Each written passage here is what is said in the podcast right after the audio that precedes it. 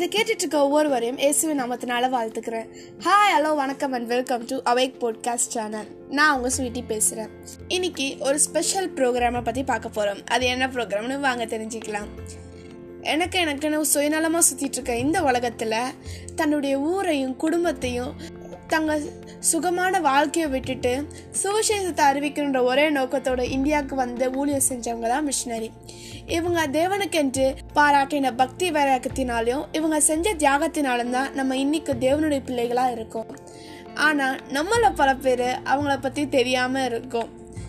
கிறிஸ்தவ மிஷினரிகளை பற்றி எல்லாருக்கும் தெரிய வைக்கிற ஒரு முயற்சி தான் இந்த millions Twitter so welcome to millions Twitter programme இன்னைக்கு நம்ம எந்த மிஷினரி பற்றி பார்க்க போகிறோன்னு வாங்க பார்க்கலாம்.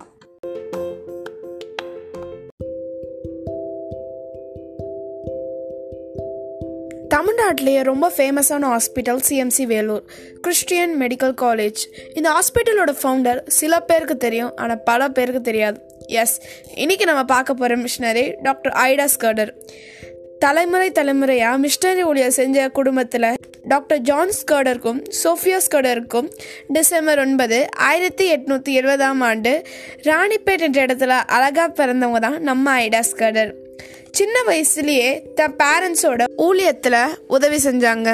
ஆயிரத்தி எட்நூற்றி எழுபத்தேழு இந்தியாவில் பஞ்சம் வந்தப்போ doctor John Scudder Vellore mission சென்டரில் உணவு கொடுக்குற வேலையில இருந்தார். அந்த குழந்தைங்களால் பிச்சு சாப்பிடக்கூட முடியாது. அந்த குழந்தைங்களுக்கு பிச்சு சாப்பிடக்கூட பலம் இல்லாமல் ரொட்டியை தூள் தூள் ஆக்கி தான் வாயில் ஊட்டி விடணும். இதெல்லாம் பார்த்த ஐடாக்கு இந்தியா மேலே ஒரு வெறுப்பு இருந்தது. பசி பட்டினி பஞ்சம் இதையே பார்த்த அவங்க என்ன ஆனாலும் இந்தியாவில் மட்டும் மிஷினரியாக போயிடக்கூடாதுன்னு முடிவெடுத்தாங்க. அப்படியே வளர்ந்து வந்தப்போ டிஎல் மூடி அவங்க கிட்டேருந்து நார்த் ஃபீல்ட் செமினார் படிக்க அழைப்பு வந்தது. அவங்களும் யூஎஸ்க்கு படிக்க போயிட்டாங்க. அப்படியே அங்கே படிச்சுக்கிட்டு ஃப்ரெண்டோட ஜாலியாக இருந்தாங்க. எல்லாரும் அவங்களுக்குள்ள எல்லாரும் அவங்களுக்குள்ள இந்த செமினார் முடிஞ்சதும் என்ன பண்ண போறோம்னு பேசிக்கிட்டாங்க. அப்போ ஐடம் நான் ஏதாவது நல்ல பணக்கார அமெரிக்கனை பார்த்து கல்யாணம் பண்ணி அமெரிக்காலேயே லைஃப்பை நல்லா ஜாலியாக என்ஜாய் பண்ணுவேன் அப்படின்னு சொன்னாங்க. உடனே அவங்க ஃப்ரெண்டு ரொம்ப கனவு காணாத ஐடா உங்கள் ஃபேமிலியே ஒரு மிஷினரி குடும்பம் நீயும் அப்படியே மிஷினரியாக தான் போக போகிறப்பாரு அப்படின்னு சே நான் மிஷினரியா நான் கண்டிப்பாக போகவே மாட்டேன். அந்த பசி பட்டினி பஞ்சம்னு இருக்கிற எந்த இடத்துல போய் நான் வாழணுமா? முடியவே முடியாது. சொல்லும் போதே பின்னாடியிலேருந்து ஒரு சத்தம் வந்துச்சு. ஐடா உனக்கு ஏதோ லெட்ரு வந்திருக்கு பாரு அப்படின்னு. போய் பார்த்தா அவங்க அப்பா தான் எழுதியிருக்காங்க. உங்கள் அம்மாவுக்கு ரொம்ப உடம்பு சரியில்லை ஐடா. நீயும் கொஞ்சம் கூட வந்து இருந்தனா உங்கள் அம்மாவுக்கு திம்பாக இருக்கும். உங்கள் அம்மாவுக்கு கூட ஒரு ஆள் இருப்பாங்க.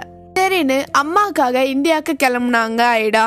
ஆனால் அவங்களுக்கு இந்த பயணம் அவங்க வாழ்க்கையே மாற்றணும்னு தெரியாது.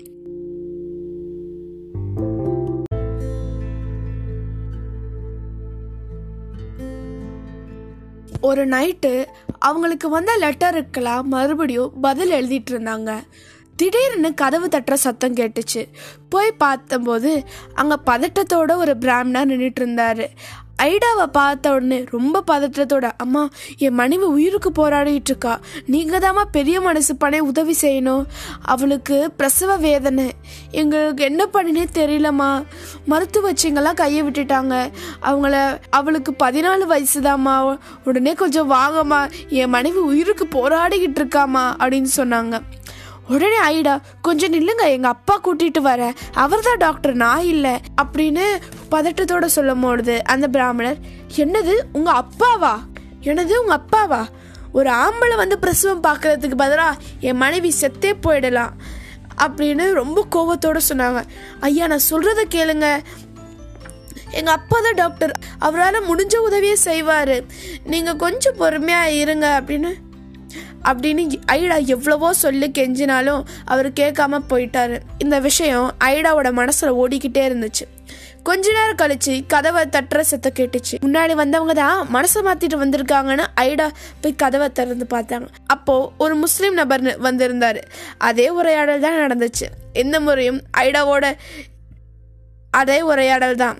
மறுபடியும் அந்த முஸ்லிம் நபரும் கோவப்பட்டு போயிட்டாரு. இந்த முறை ஐடாவோட இறுதியும் ரொம்ப பாரமாச்சு. மூன்றாவது முறை ஒரு முதலியார் வகுப்பை சேர்ந்தவர் வந்தார். மூன்று முறையும் நடந்த அந்த ஒரே சம்பவம் ஐடா ஸ்கர்டர் ரொம்ப பாதிச்சுது. கண்ணு கலங்கின நிலையில் அந்த மூணு பெண்களோட நிலைமையை நினச்சி பார்த்தபோது அவங்க உடம்பு விடுவிடு நடுங்கியது. அன்னைக்கு நைட்டு அவங்களாலே தூங்க முடியல. ஆனால் அவங்களுக்கு இந்தியாவிலே தங்கி அவங்க வாழ்க்கையை கழிக்க விருப்பமில்லை. அமெரிக்கா போய் தங்க நண்பர்களோட வாலிப வயசில் இருக்க எல்லா சந்தோஷத்தையும் அனுபவிக்கணும்னு ஆசை. இந்த மனக்குழப்பத்தில் ஆண்டவர்கிட்ட ப்ரேயர் பண்ணிக்கிட்டு படுத்தாங்க. அதிகாலை எழுந்து ஆண்டவருடைய வழிகாட்டுதலுக்காக ப்ரேயர் பண்ணும்பொழுது முதல் தடவை தேவனை முகமுகமாக சந்திச்சாங்க. அப்போது பெண்களுக்கு மருத்துவ உதவி வேணும்னு அழைப்பு வந்துச்சு. ஆண்டவர் என்னை இந்த ஊழியத்துக்கு தான் அழைக்கிறாருன்னு அவங்க அறிஞ்சுக்கிட்டாங்க. அப்போ காலையில் டம் டம்னு சத்தம் கேட்டுச்சு. அதை கேட்டப்போ அவங்க இருதயமே உடஞ்சிடுச்சு. வேலை செய்கிறவங்கள அனுப்பி விசாரிக்கும் போது அவங்க பயந்த மாதிரியே அந்த மூணு பெண்களும் ராத்திரியே இறந்துட்டாங்க. இதை கேட்ட ஐடா ரூமுக்கு போய் கதவை சாத்தி இந்திய பெண்களோட நிலைமையை பற்றி நல்லா யோசிச்சு பார்த்து அதுக்கப்புறம் ஜபம் பண்ணிட்டு அவங்க அம்மா அப்பா கிட்ட அவங்க நான் மறுபடியும் ஊருக்கு போய் மெடிசன் படிச்சுட்டு பெண்களுக்கு ஹெல்ப் பண்ண மறுபடியும் இந்தியாவுக்கு வருவேன்னு சொல்லிட்டு போனாங்க. சரி இன்னைக்கு இது போதும். அடுத்த வாரம் ஐடாஸ் கார்டர் எங்கே படித்தாங்க அவங்க ஆரம்ப ஊனி எப்படி இருந்தது? ஆண்டவர் ஒருத்தர் அழைச்சாருன்னா அவங்கள எப்படியெல்லாம் வழி நடத்துவார்? சிஎம்சி வேலூர் பற்றி பார்க்கலாம். மறந்துடாதீங்க. நெக்ஸ்ட் வெனஸ்டே அது வரைக்கும் வெயிட் பண்ணுங்கள்